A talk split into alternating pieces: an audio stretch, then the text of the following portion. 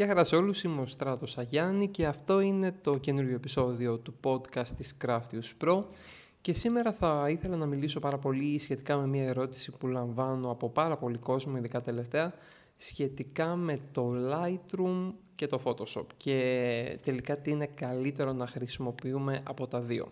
Θα δώσω απάντηση σε αυτή την ερώτηση, θα την τεκμηριώσω και θα σας βοηθήσω να επιλέξετε να ξεκινήσετε να μαθαίνετε το πρόγραμμα που νομίζω ότι αναπερίπτωση είναι καλύτερο να ξεκινήσετε να μαθαίνετε και επίσης πέρα από αυτό θα σας δείξω και θα σας πω ποιες είναι οι καλύτερες περιπτώσεις για να χρησιμοποιείτε το κάθε ένα από αυτά τα προγράμματα. Τέλος, ε, σε αυτό το podcast θα λύσουμε και το γρίφο επιτέλους τι στο καλό είναι το Lightroom CC Classic και το Lightroom CC, ποιες είναι οι διαφορές τους, σε ποιο κοινό απευθύνεται το ένα πρόγραμμα, σε ποιο κοινό απευθύνεται το άλλο το πρόγραμμα και γιατί μπορεί τελικά να χρειάζεται να χρησιμοποιήσετε και τα δύο. Όλα αυτά στο σημερινό podcast το οποίο ξεκινάει αμέσως τώρα. Λοιπόν, Στράτος Αγιάννη εδώ ξανά με το podcast της Craftius Pro, της φωτογραφικής κοινότητας και ακαδημίας όπου βοηθάει φωτογράφους όλη την Ελλάδα να βελτιώσουν τις φωτογραφικές τους ικανότητες. Και σήμερα θα έχουμε να κάνουμε με ένα, ας το πούμε έτσι, καυτό θέμα το οποίο πάρα πολύ ε, έχετε στο μυαλό σας όταν είναι να ξεκινήσετε να κάνετε τη μετάβαση σε μια πιο προχωρημένη επεξεργασία φωτογραφίας και με ρωτάτε αν αξίζει τον κόπο να μάθετε πρώτα το Lightroom, πρώτα το Photoshop, τι κάνει το ένα, τι κάνει το άλλο, ποιοι είναι οι περιορισμοί του ενός προγράμματος, ποιοι είναι οι περιορισμοί του άλλου προγράμματος και όλα αυτά. Θα προσπαθήσω λοιπόν σήμερα να δώσω μία ε, και καλή την απάντηση σε αυτό εδώ πέρα το ερώτημα για να σας βοηθήσω να επιλέξετε γρήγορα και να ξεκινήσετε γρήγορα να επεξεργάζεστε το φωτογραφικό υλικό το οποίο έχετε συγκεντρώσει. Πρώτα απ' όλα όμως ας μιλήσουμε λίγο για το Photoshop ε, και ας μιλήσουμε λίγο για το Lightroom για να καταλάβετε κάποιες βασικές διαφορές αλλά και γιατί άλλα δύο προγράμματα είναι εντελώς διαφορετικά και απευθύνονται σε διαφορετικό κοινό και όχι μόνο σε φωτογράφους όσο περίεργο και να ακούγεται αυτό.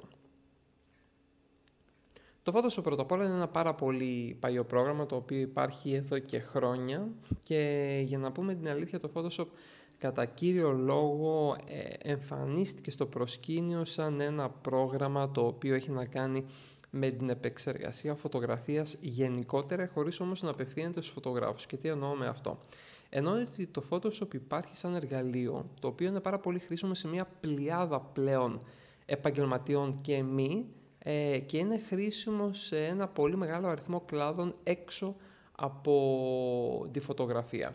Ε, για παράδειγμα, το Photoshop χρησιμοποιείται στην ιατρική, το Photoshop χρησιμοποιείται στην αστροπαρατήρηση, το Photoshop ε, χρησιμοποιείται σε επιστημονική έρευνα, σε επεξεργασία φωτογραφιών από φωτογράφους και εμάς, σε γραφίστες ε, απευθύνεται, απευθύνεται σε διαφημιστικές εταιρείες, απευθύνεται σε άτομα τα οποία μπορεί να κάνουν ένα επιστημονικό πειραματικό έργο και χίλια χίλια χίλια κυριολεκτικά άλλα πράγματα.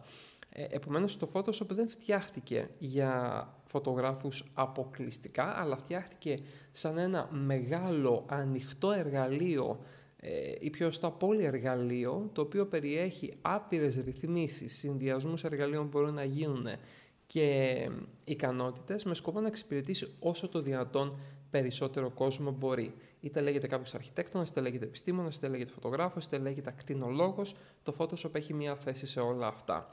Ε, επίσης να πούμε ότι το Photoshop για εμάς φωτογράφους είναι γνωστό για τις φωτογραφικές του ικανότητες, έτσι.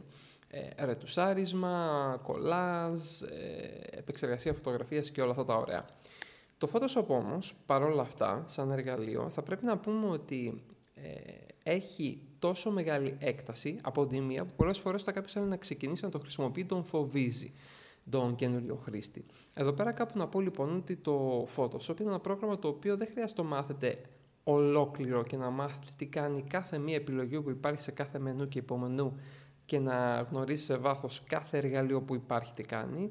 Για το λόγο του ότι οι φωτογράφοι χρειαζόμαστε πρακτικά ένα υποσύνολο από τα εργαλεία τα οποία μας δίνει το Photoshop. Και αυτό το λέω γιατί όπως ανέφερα πιο πριν το Photoshop είναι ένα εργαλείο το οποίο είναι τεράστιο έτσι. Δηλαδή μπορεί να απευθύνεις στους πάντες αλλά έχει πάρα πολλά εργαλεία για πάρα πολλούς κλάδους. Εμείς λοιπόν χρειαζόμαστε ένα υποσύνολο αυτών των εργαλείων. Οπότε αν θέλετε να ξεκινήσετε την επεξεργασία φωτογραφίας με το Photoshop αυτό που χρειάζεται να μάθετε είναι κυριολεκτικά 10-15 εργαλεία το πολύ και μπορείτε να ξεκινήσετε να επεξεργάσετε τις φωτογραφίες σας ακόμα και αν δεν έχετε καμία σχέση με το Photoshop κυριολεκτικά μέσα σε μία με μία μισή ώρα.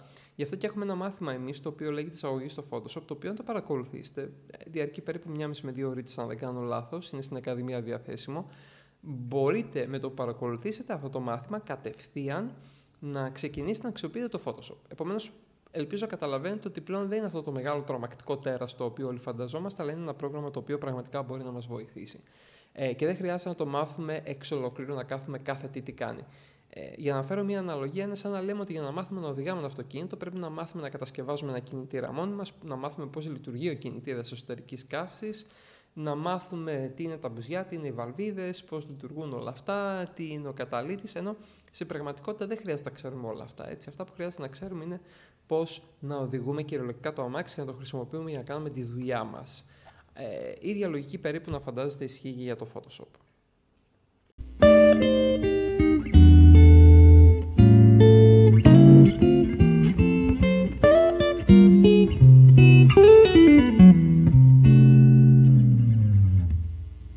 Πάμε τώρα όμως να δούμε πού έρχεται το Lightroom στην υπόθεση μέσα σαν πρωταγωνιστής. Το Lightroom ε, δημιουργήθηκε από την Adobe σαν ένα πρόγραμμα το οποίο εξ αρχής απευθυνόταν και συνεχίζει να απευθύνεται σε φωτογράφους. Αυτό σημαίνει λοιπόν ότι η Adobe δημιουργήσε ένα πρόγραμμα το οποίο δεν απευθύνεται σε όλους, αν και μπορούν να το χρησιμοποιήσουν όλοι, αλλά απευθύνεται κατά κύριο λόγο σε φωτογράφους. Γι' αυτό το λόγο λοιπόν θα δούμε ότι το Lightroom έχει εργαλεία τα οποία είναι στοχευμένα και πιο συγκεκριμένα ε, για χρήση από φωτογράφους και για να καλύπτει τις ανάγκες των φωτογράφων.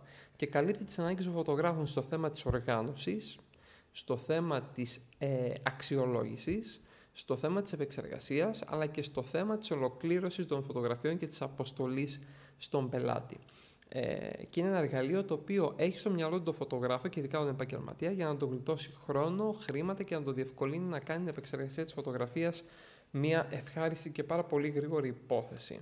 Επομένως, καταλαβαίνουμε ότι το Lightroom για ένα φωτογράφο είναι πολύ πιο δελαστικό, είναι πολύ καλύτερο εργαλείο, ειδικά όταν ξεκινάει τη φωτογραφία και ο λόγος που συμβαίνει αυτό είναι ότι επειδή είναι φτιαγμένο για φωτογράφους, έχει μέσα φωτογραφικές ορολογίες στα εργαλεία του, είναι πολύ πιο απλό στο στήσιμό του, ο τρόπος λειτουργίας του θυμίζει ε, πάρα πολύ λειτουργίες φωτογραφικής μηχανής και είναι ένα πρόγραμμα το οποίο ακόμα και αν κάποιος δεν ξέρει να το χρησιμοποιεί, πηγαίνοντας μέσα στο Develop Module, το οποίο είναι το κομμάτι που είναι υπεύθυνο για την επεξεργασία της φωτογραφίας, μπορεί να ξεκινήσει άμεσα, πειραματιζόμενος 10-15 λεπτά, να επεξεργάζεται τις φωτογραφίες του, γιατί τα εργαλεία είναι τόσο απλά και στημένα και όμορφα για φωτογράφους, όπου χωρίς κανένα απολύτως πρόβλημα μπορείτε να πάτε να κάνετε αυτό που θέλετε. Και επειδή έπεσε κάτι, δεν ξέρω αν ακούστηκε ένα μπαμ, Πάω να δω λίγο ότι στο καλό ήταν αυτό και επιστρέφω αμέσως γιατί στο δικό μας podcast έχουμε και αυτά.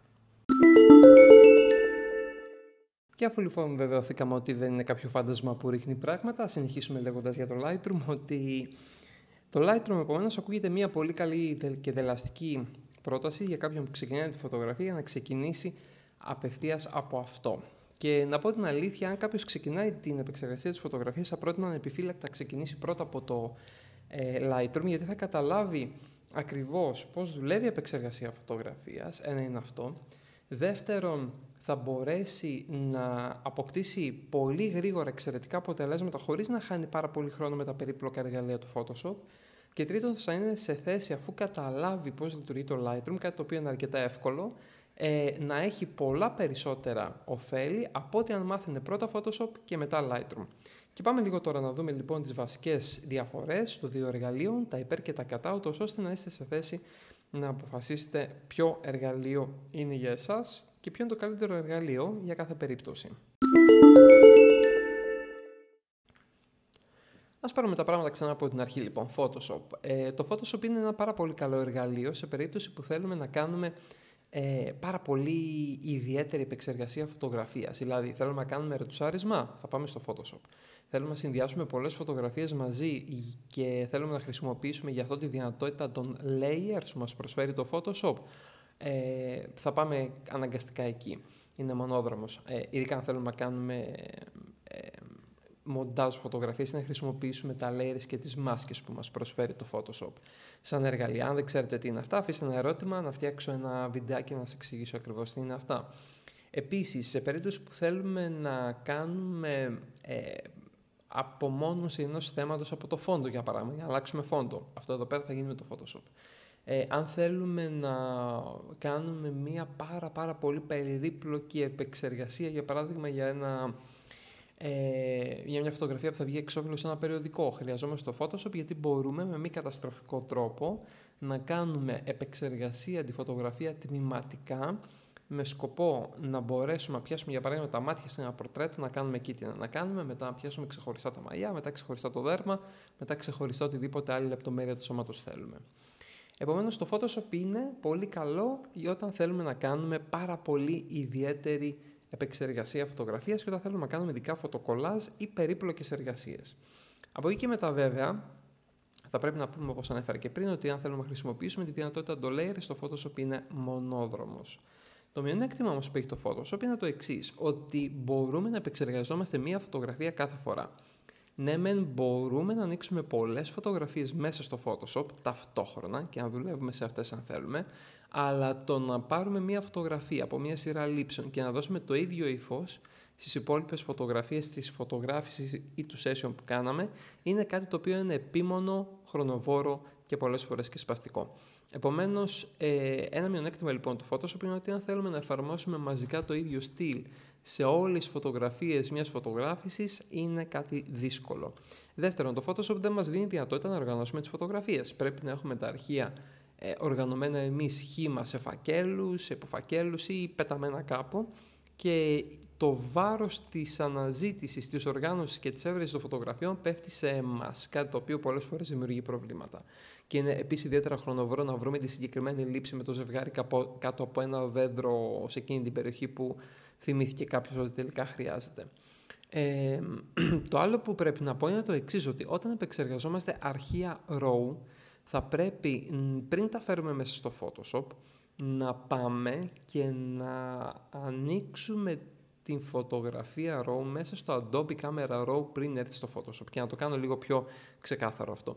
Όταν λοιπόν παίρνουμε μια φωτογραφία RAW και τη σέρνουμε μέσα στο Photoshop για να ανοίξει, αυτό που σημαίνει σε πραγματικότητα είναι το Photoshop δεν την ανοίγει απευθείας, αλλά την ανοίγει πρώτα και αυτόματα σε ένα άλλο μικρό προγραμματάκι το οποίο ονομάζεται Adobe Camera RAW και είναι υπεύθυνο για να ανοίξει τα αρχεία RAW να σας αφήσει να κάνετε μια πρώτη επεξεργασία εκεί και μετά, αφού κάνετε την επεξεργασία στο αρχείο στη RAW του μορφή, πατάτε το OK και έρχεται η φωτογραφία μέσα στο Photoshop σε μια μορφή ε, PSD που είναι τα αρχεία του Photoshop, TIFF, JPEG κτλ. κτλ, κτλ.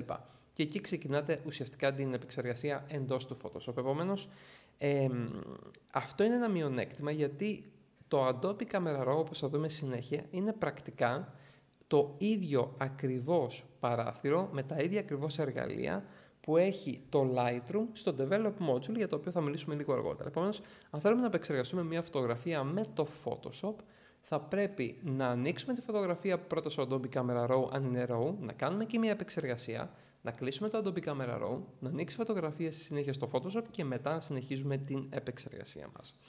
Αυτά έτσι πολύ γρήγορα σχετικά με το Photoshop.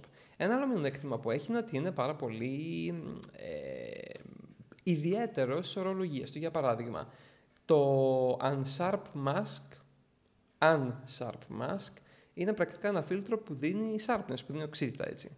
Ε, Επομένως, ένα θέμα είναι ότι οι ορολογίες και τα φίλτρα του έχουν ε, κάποιες ονομασίες οι οποίες μπορεί να μπερδέψουν έναν αρχάριο στην αρχή και να τον ε, απομακρύνουν από τη μαγεία της επεξεργασίας φωτογραφίας και τέλος είναι πιο δύσκολο κακά τα ψέματα να μάθει κάποιος να δουλεύει στο Photoshop αποτελεσματικά σε βάθος. Έτσι. Ε, ενώ με το Lightroom μπορείτε πολύ γρήγορα να πάρετε εξαιρετικά αποτελέσματα.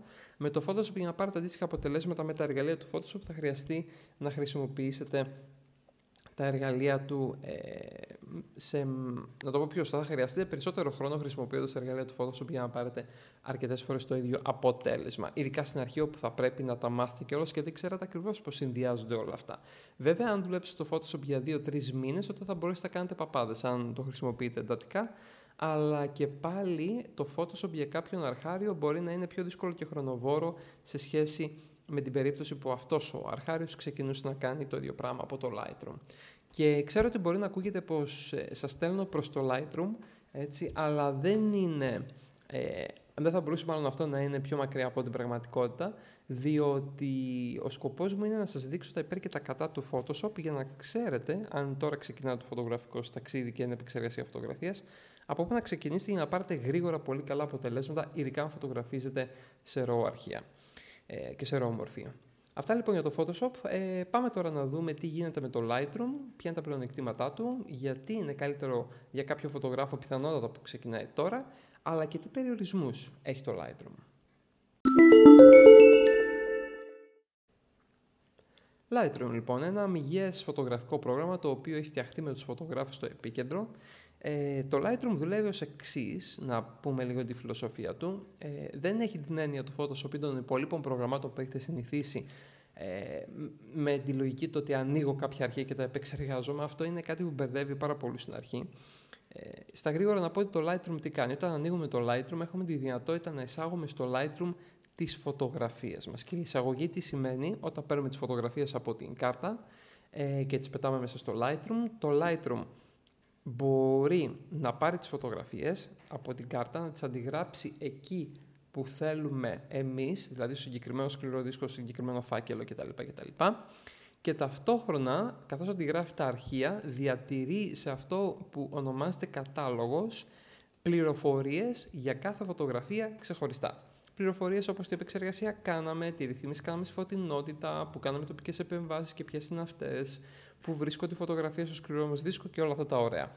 Με άλλα λόγια, ο κατάλογος είναι μια βάση δεδομένων η οποία τι κάνει, αυτό που κάνει είναι διατηρεί ένα αρχείο ε, για το που είναι το κάθε ε, φωτογραφικό μας αρχείο και κάθε φωτογραφία στο σκληρό δίσκο και στον υπολογιστή μας και την επεξεργασία έχουμε κάνει στο κάθε ένα αρχείο από αυτά. Και η λογική είναι ότι παίρνουμε τις φωτογραφίες, τις εισάγουμε στο Lightroom. Το Lightroom κάνει δύο δουλειές, καταγράφει τις φωτογραφίες και τις προσθέτει στον κατάλογό του, στη βάση δεδομένων του δηλαδή, και συνέχεια αντιγράφει τα αρχεία από την κάρτα στην τοποθεσία στον υπολογιστή μας μέσα που θα το πούμε εμείς. Από εκεί και μετά, όταν τελειώσει η διαδικασία εισαγωγής των φωτογραφίων μέσα στο Lightroom και αντιγραφή των φωτογραφίων από την κάρτα στο σκληρό δίσκο, ε, έχουμε δύο επιλογές. Ή μπορούμε να επεξεργαζόμαστε τις φωτογραφίες απευθείας ή να ψάξουμε να βρούμε τις καλύτερες, ή αν θέλουμε να δουλεύουμε πολύ πιο γρήγορα, αφήνουμε το Lightroom να δημιουργήσει αυτό που λέμε previews, δηλαδή να δημιουργήσει προεπισκοπήσεις για κάθε μία από τη φωτογραφία που έχουμε εισάγει στο Lightroom αυτή τη στιγμή. Και γιατί γίνεται αυτό; Αυτό βοηθάει το Lightroom σε περίπτωση που έχουμε εισάγει χίλιες φωτογραφίες, με το να δημιουργήσει τα preview ε, μας επιτρέπει να πηγαίνουμε πάρα πολύ γρήγορα από μία φωτογραφία στην επόμενη στην προηγούμενη, χωρίς να περιμένουμε κάθε φορά να φορτώσει το αρχείο. Ε, φανταστείτε να το κάνετε αυτό με το Photoshop. Δηλαδή, αν θέλετε να δείτε φωτογραφίες, αν θέλετε να βρείτε 5 φωτογραφίες και θα έπρεπε κάθε φορά να ανοίγετε ένα αρχείο 24 ή 48 MP με το Photoshop, να περιμένετε να φορτώσει, να δείτε ότι δεν είναι αυτό, να το κλείσετε, να το ξανανοίξετε το επόμενο αρχείο και ούτω καθεξής. Ενώ με το Lightroom τι γίνεται; Περνάνε όλα τα αρχεία μέσα στο Lightroom, δημιουργείτε τα previews και μπορείτε αστραπιαία να δείτε όλες τις φωτογραφίες πάρα πολύ γρήγορα. Αυτό όλο το κομμάτι του να δω τις φωτογραφίες, να τις βαθμολογήσω όπως μας επιτρέπει το Lightroom με αστέρια από 1 ως 5, να τις ε, κάνω επισήμαση με χρώματα, να τις οργανώσω σε υποφακέλους, σε συλλογές και όλο αυτό το κακό χαμό που μας δίνει σε ό,τι αφορά την οργάνωση των φωτογραφίων, που δεν έχει νόημα τώρα να τα αναλύσουμε όλα αυτά εδώ. Όλο αυτό το κομμάτι λοιπόν γίνεται μέσα στο τμήμα του Lightroom που ονομάζεται Library. Γιατί το Lightroom λειτουργεί με την εξής λογική. Έχει ένα τμήμα που λέγεται Library, έχει ένα τμήμα που λέγεται Develop και έχει και κάποια άλλα τμήματα τα οποία αυτή τη στιγμή δεν έχει νόημα να τα αναλύσουμε. Το Library λοιπόν είναι υπεύθυνο για να βλέπουμε όλες τις φωτογραφίες που έχουμε εισάγει στο Lightroom, να βρίσκουμε αυτές που θέλουμε, να τις φιλτράρουμε και να τις αξιολογούμε και το Develop Module πρακτικά είναι το μέρος το οποίο μας επιτρέπει να επεξεργαστούμε τις φωτογραφίες μας. Τώρα, αφού εισάγουμε τις φωτογραφίες στο Lightroom μία φορά, μπορούμε ταχύτατα να πάμε σε μια φωτογραφία, να επιλέξουμε το Develop Module και να ανοίξει το Lightroom, το εργαλείο επεξεργασίας που ονομάζεται Develop Module και δεξιά με τα sliders που μας δίνει να επεξεργαστούμε τη φωτογραφία, να τη φωτίσουμε, να τη σκοτεινιάσουμε, να δώσουμε περισσότερη λεπτομέρεια, να κάνουμε ένα κάρο πράγματα. Τόσο καθολικά σε όλη τη φωτογραφία, όσο και τοπικά, με εργαλεία όπως είναι οι βούρτσες, ε, τα degradé εργαλεία, τα gradient filters και όλα αυτά. Αυτό που πρέπει όμως να καταλάβουμε είναι το εξής ότι άπαξ φωτογραφίες μπουν όλες μέσα στο Lightroom, μπορούμε να τις επεξεργαστούμε ταχύτατα και μπορούμε να βλέπουμε σε πραγματικό χρόνο ποια είναι τα αποτελέσματα της επεξεργασίας μας. Ενώ πολλές φορές στο Photoshop μπορεί να πάμε να κάνουμε εφαρμογή κάποια φίλτρα και να πρέπει να περιμένουμε το φίλτρο αυτό να ολοκληρώσει μια διαδικασία που μπορεί να πάρει μερικά δευτερόλεπτα και παραπάνω για να δούμε το τελικό αποτέλεσμα. Όχι πάντα, αλλά αρκετές φορές ή σε κάποιες περιπτώσεις χρειάζεται αυτό. Ενώ με το Lightroom όλα είναι αστραπιά και ταχύτατα και μπορείτε να επεξεργαστείτε απίστευτα γρήγορα το υλικό σας. Το άλλο μεγάλο πλέον έκτημα του Lightroom είναι ότι στην επεξεργασία μπορείτε να έχετε μια σειρά παρόμοιων φωτογραφιών να επεξεργαστείτε ή να διορθώσετε έτσι μόνο την πρώτη φωτογραφία και μετά να αντιγράψετε την επεξεργασία που κάνετε και να την εφαρμόσετε σε 10, 100 ή 1000 φωτογραφίες σε δευτερόλεπτα κυριολεκτικά. Ένα κλασικό παράδειγμα που εφαρμόζεται αυτό είναι το εξής. Εάν έχετε 20 ή 100 φωτογραφίες που είναι λάθος το white balance μέσα σε μια εκκλησία, για παράδειγμα, μπορείτε να ανοίξετε την πρώτη φωτογραφία σε αυτή τη σειρά λήψεων, να διορθώσετε το white balance ούτως ώστε τα χρώματα να είναι σωστά και τέλος να αντιγράψετε αυτή την επεξεργασία και να την εφαρμόσετε με τρία κλικ και σε δευτερόλεπτα κυριολεκτικά σε 100 ή ακόμα και σε 1000 φωτογραφίες. Στο Photoshop θα πρέπει να ανοίξετε την πρώτη φωτογραφία, να κάνετε τις επεμβάσεις που θέλετε να κάνετε, να τη σώσετε, να την κλείσετε, να πάτε στην επόμενη φωτογραφία, να την ανοίξετε και να επαναλάβετε όλες τις επεμβάσεις από την αρχή. Το ίδιο για την τρίτη, το ίδιο για τη δέκατη, το ίδιο για την πεντηκοστή φωτογραφία. Οπότε καταλαβαίνετε πόσο χρόνο σε μαζική επεξεργασία φωτογραφιών μας γλιτώνει το Lightroom. Επίσης, το Lightroom το καλό που έχει είναι ότι μπορεί να μας βοηθήσει στο να έχουμε ένα συγκεκριμένο ύφος με την τεχνική που σας είπα πιο πριν στην επεξεργασία φωτογραφιών. Δηλαδή, αν κάνουμε μια φωτογραφία, ας πούμε, ασπρόμαυρη και έχει ένα ωραίο ύφος, είναι λίγο ξοριασμένη, έχει ένα πολύ ωραίο κοντράστ, είναι λίγο πιο απαλά τα χρώματα, συγγνώμη, είναι πιο απαλή τόνοι και λεπτομέρειες. Μπορείτε να κάνετε αυτό το είδος επεξεργασίας ε, αποθήκευση στο Lightroom σαν preset, σαν πρότυπο δηλαδή, και με ένα κλικ κυριολεκτικά να το εφαρμόσετε σε πολλές φωτογραφίες. Τέλος, να πούμε ότι το Lightroom είναι εξαιρετικός να μας βοηθήσει στο να βρίσκουμε φωτογραφίες. Έτσι. Επομένως, ε, μπορούμε να βρούμε μία φωτογραφία με κυριολεκτικά δεκάδες τρόπους και εκατοντάδες ιδιασμούς. Μπορούμε να βρούμε μία φωτογραφία με βάση την ημερομηνία, το που βγήκε, με τι διάφραγμα, με ταχύτητα, με ποιο φακό, με ποια μηχανή, με οτιδήποτε πληροφορία να αποθηκευαίνει σε ένα αρχείο φωτογραφίας που πιστέψτε είναι πάρα πολύ πληροφορία με την αντίστοιχη πληροφορία μπορείτε με το Lightroom, με τη μορφή φύ φίλτρων, να φιλτράρετε το φωτογραφικό σας κατάλογο και να βρείτε άμεσα αυτό που θέλετε. Ε, αυτά είναι τα πλεονεκτήματα του Lightroom. Πάμε λίγο να δούμε τα μειονεκτήματα, τα οποία είναι τα εξής. Ε, δεν μπορούμε να κάνουμε πολύ πολύ πολύ καλό ρετσάρισμα επαγγελματικό επίπεδο στο Lightroom, δυστυχώς δεν γίνεται. Ε, τα εργαλεία τα οποία υπάρχουν για να σβήνουν ατέλειες ή καλώδια ας πούμε, μέσα σε μια φωτογραφία ή κάτι που θέλετε να εξαφανίσετε δεν λειτουργούν το ίδιο καλά όσο λειτουργεί το αντίστοιχο εργαλείο στο Photoshop με την τεχνολογία του Content Aware.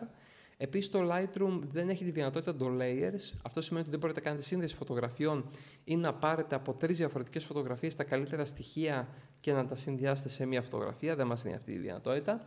Παρ' όλα αυτά, υπάρχουν δύο εξαιρέσεις. Η μία εξαίρεση είναι ότι μπορούμε να πάρουμε πέντε φωτογραφίες που τραβήξαμε με διαφορετικές εκθέσεις και να τις ενώσει σε μία μεγάλη φωτογραφία σαν HDR αρχείο ή μπορεί να φτιάξει πάρα πολύ εύκολα και γρήγορα πανοράματα από διαδοχικές λήψεις που έχετε τραβήξει ακριβώς για αυτό το σκοπό και όλα αυτά αυτόματα με εξαιρετικά αποτελέσματα.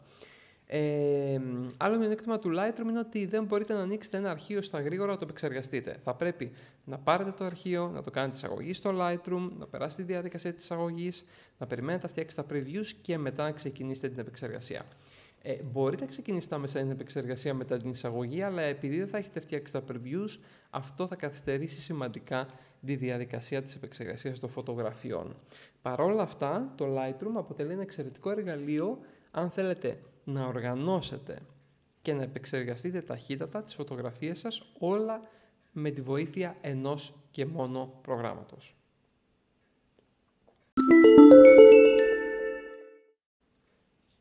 Άρα λοιπόν στράτω μήπως καλύτερα να μάθω μόνο Lightroom ή μόνο Photoshop για τις ανάγκες μου; Ούτως ώστε να έχω το κεφάλι μου ήσυχο και η απάντηση δυστυχώς όπως σε πολλά πράγματα στη ζωή είναι όχι, γιατί και τα δύο είναι απαραίτητα. Απλά εγώ τι προτείνω σαν στράτος και τι έχω δει και άλλοι να το χρησιμοποιούν ε, σαν τακτική με μεγάλη επιτυχία. Θα πρότεινα αν ξεκινάς τώρα την επεξεργασία φωτογραφίας να ξεκινήσεις από το Lightroom, γιατί θα σε βοηθήσει να οργανώσεις το αρχείο σου όπως πρέπει, να επεξεργαστείς φωτογραφίες γρήγορα με μη καταστροφικό τρόπο και να κάνεις ζωή σου πολύ πιο εύκολη στην αρχή. Και όταν πλέον θα μάθεις περισσότερες δυνα... Ε, να το πω πιο στά. Όταν θα έχεις εσύ περισσότερες απαιτήσεις από την επεξεργασία φωτογραφίας και θα ξέρεις πολύ περισσότερα για το πώς λειτουργούν τα εργαλεία και τι θες να πετύχεις και θα έχεις την απαραίτητη τεχνογνωσία και εμπειρία, τότε θα μπορείς να συνδυάζεις πολύ καλά το Lightroom με το Photoshop. Και τι εννοώ; Α πούμε για παράδειγμα ότι εγώ θέλω να επεξεργαστώ μια φωτογραφία ενό πορτρέτου. Έτσι. Αυτό που θα κάνω συνήθως είναι θα πάρω όλες τις φωτογραφίες από την ημέρα της φωτογράφησης, θα τις περάσω στο Lightroom, οι οποίες μπορεί να είναι 100, 200, 500 όσες και αν είναι. Θα βρω πάρα πολύ γρήγορα τις 5-10 οι οποίες είναι οι καλές και θα τις επεξεργαστώ ως εξής. Θα πάω στην πρώτη φωτογραφία από τις 10 που είναι καλές, θα κάνω μια χή επεξεργασία χρωματική, κάποιες βασικές διορθώσεις, λεπτομέρειες, white balance και όλα αυτά, τόσο ώστε να εκμεταλλευτώ στο έπακρο την ποιότητα που μου δίνουν τα RAW αρχεία της μηχανισμού. Στη συνέχεια θα πάω σε την πρώτη τελειωμένη φωτογραφία, θα αντιγράψω την επεξεργασία που έκανα και θα την εφαρμόσω σε όλες τις υπόλοιπες φωτογραφίες της σειράς, τις επόμενες 9 δηλαδή καλύτερες που έμειναν και να μένουν επεξεργασία και έτσι έχω μειώσει δραματικά τον χρόνο επεξεργασίας των φωτογραφιών στο Lightroom. Στη συνέχεια θα πάω σε κάθε φωτογραφία, θα πατήσω δεξί κλικ μέσα στο Lightroom και θα επιλέξω άνοιγμα στο Photoshop. Όπου το Lightroom τι θα κάνει, θα πάρει τη φωτογραφία, θα την εφαρμόσει θα εφαρμόσει πάνω σε αυτήν την επεξεργασία που έκανα μέσα στο Lightroom και θα τη στείλει απευθείας στο Photoshop. Και έτσι δημιουργείται μια γέφυρα αυτόματα μεταξύ του Lightroom και του Photoshop. Με το που ανοίξεις η φωτογραφία συγγνώμη, στο Photoshop θα μπορέσω να κάνω πιο βαριά επεξεργασία όπως είναι ρετουσάρισμα, όπως είναι να σβήσω ανεπιθύμητα αντικείμενα, όπως είναι να φτιάξω για παράδειγμα λίγο το σώμα ενός ανθρώπου, όπως είναι να βάλω ειδικά εφέ, να αλλάξω το φωτισμό και χίλια δύο άλλα μπορεί να κάνει το Photoshop με τη βοήθεια των layers και των εργαλείων που έχει. Όταν τελειώσω την επεξεργασία της φωτογραφίας στο Photoshop, θα σώσω τη φωτογραφία, θα την κλείσω και αυτόματα το Photoshop θα στείλει τη φωτογραφία που επεξεργάστηκα στο Photoshop και την εκδοχή του Photoshop μέσα στο Lightroom. Άρα θα ξανακάνει πάσα τη φωτογραφία μέσα στο Lightroom, αλλά με τις επεμβάσεις που έκανα στο Photoshop. Επομένως, τι κάνω, χρησιμοποιώ το Lightroom για να εισάγω τις φωτογραφίες, να βρω τις καλύτερες, να τις επεξεργαστώ ταχύτατα, να τις δώσω το ίδιο ύφος και μετά τις 10-15 που θέλω να προσέξω πολύ παραπάνω, τις ανοίγω μέσα από το Lightroom στο Photoshop, κάνω στο Photoshop τι θέλω να κάνω, κλείνω τη φωτογραφία μου και μετά η φωτογραφία από το Photoshop τελειωμένη ξανάρχεται στο Lightroom και είναι έτοιμη για να την κάνω ό,τι θέλω. Επομένως χρησιμοποιούμε τα δύο προγράμματα συνδυαστικά και με αυτό το workflow θα δείτε, ίσως να έχετε παρατηρήσει πως τελικά το 80% της δουλειάς γίνεται στο Lightroom πλέον και το άλλο 20%, το πιο απαιτητικό, το πιο λεπτομερές, το πιο ιδιαίτερο γίνεται στο Photoshop. Άρα τι κάνω, γλιτώνω πάρα πολύ χρόνο, ε, δουλεύω πολύ πιο άνετα και εύκολα και χρησιμοποιώ το καλύτερο κομμάτι και από τα δύο εργαλεία, ούτως ώστε να παίρνω τα καλύτερα δυνατά αποτελέσματα με όσο το δυνατόν λιγότερη ταλαιπωρία και χρόνο ε, πάνω από τον υπολογιστή. Αυτό μου γλιτώνει χρόνο για να μπορέσω να κλείσω περισσότερες δουλειές, να είμαι περισσότερα με την οικογένειά μου και να παραδίδω και πιο γρήγορα τις δουλειές μου, τόσο ώστε όλοι να είναι ευχαριστημένοι, χωρίς να κάνω καμία έκπτωση στην ποιότητα. Άρα λοιπόν, Στράτο, ποιο είναι το μεγάλο τελικά, ας το πούμε έτσι, συμπέρασμα που πρέπει να βγάλουμε από αυτό το podcast. Ε, εγώ προτείνω να ξεκινάς τώρα το φωτογραφικό ταξίδι σε ό,τι αφορά την επεξεργασία, ξεκινά από το Lightroom και μετά άνοιξε το Photoshop, δες μερικά βιντεάκια στο YouTube και μάθε τις τεχνικές 5-6 που χρειάζεσαι στο Photoshop εκείνη τη δεδομένη στιγμή και όλα θα είναι πολύ καλύτερα. Αν χρησιμοποιείς το Photoshop κατά κύριο λόγο και λες τώρα ρε γαμώτα έχω το Photoshop 10 χρόνια που το χρησιμοποιώ, γιατί να χρησιμοποιήσω το Lightroom, ε, σου συστήνω επιφύλακτα να χρησιμοποιήσεις το Lightroom και να αφιερώσεις λίγο χρόνο γιατί μετά από λίγο θα δεις ότι θα σε βοηθήσει πάρα πολύ στο να γλιτώσεις χρόνο και πράγματα που έκανες στο Photoshop και σου φαινόντουσαν δύσκολη δουλειά ή σου τρώγαν απίστευτα πολλή ώρα, θα δεις ότι με το Lightroom γίνονται κυριολεκτικά σε δευτερόλεπτα. Επομένως, όπως και αν έχει, αν ξεκινάς τώρα, δες πρώτα το Lightroom, θα σε βοηθήσει πάρα πολύ. Αν είσαι ήδη ε, παλιός χρήστη του Photoshop, τσέκαρε το Lightroom να δεις τι γίνεται. Εάν είμαι τώρα στράτο καινούριο χρήστη και θέλω να ξεκινήσω από το Photoshop, τι να κάνω; Εγώ θα έλεγα ξεκινά από το Photoshop, δες τι γίνεται και άμα τα βρεις σκούρα, ε, δες και το Lightroom παράλληλα για να δεις αν σε βολεύει τελικά καλύτερα ή όχι. Εναλλακτικά, αν ξεκινήσεις το Photoshop και δεις, και δεις ότι σε βολεύει, μην μείνεις εκεί. Χρησιμοποίησε μετά από ένα 1,5 μήνα και το Lightroom για να δεις ακριβώς τα πλεονεκτήματα που σου προσφέρει και πιθανότατα τότε θα είσαι και σε θέση να εκμεταλλευτείς καλύτερα τη συνεργασία μεταξύ Lightroom και Photoshop.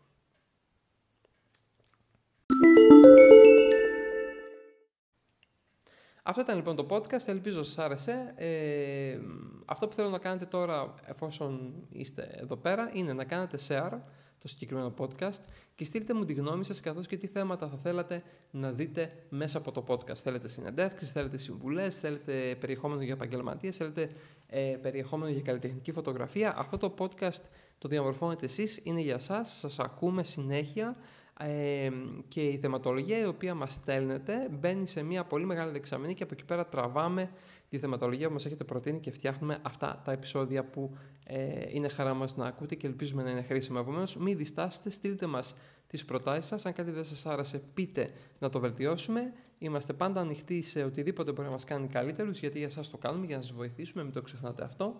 Οπότε, όσο καλύτερα σε εξυπηρετούμε, τόσο καλύτερα.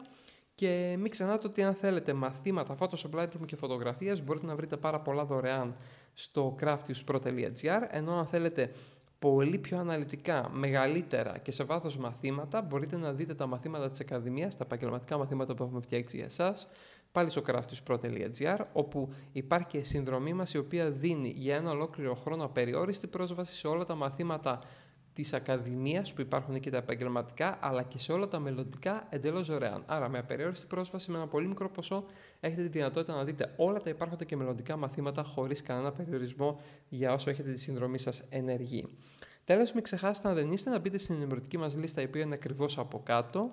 Ε, μπορείτε να συμπληρώσετε τα στοιχεία για να λαμβάνετε όλα τα δωρεάν μαθήματα, τα νέα μας και τα podcast απευθείας στο email σας για να μην χάνετε ούτε ένα. Και γιατί όχι, μιας που είστε εδώ, να γραφτείτε και στο κανάλι μας στο YouTube, το οποίο το link θα το βρείτε πάλι ακριβώς από κάτω, για να μπορέσετε να παρακολουθείτε και εκεί πέρα όλα τα δωρεάν μαθήματα που δημοσιεύουμε. Αυτά, στράτος Αγιάννα από Κρaftius Pro σας χαιρετά. Ευχαριστώ πάρα πολύ για την προσοχή σας και μέχρι την επόμενη φορά που θα τα πούμε. Πολλά φιλιά, καλές φωτογραφίσεις και πείτε μου τη γνώμη σας τελικά τι επιλέξατε. Photoshop, Lightroom ή και τα δύο. Φιλιά πολλά. Τσάου.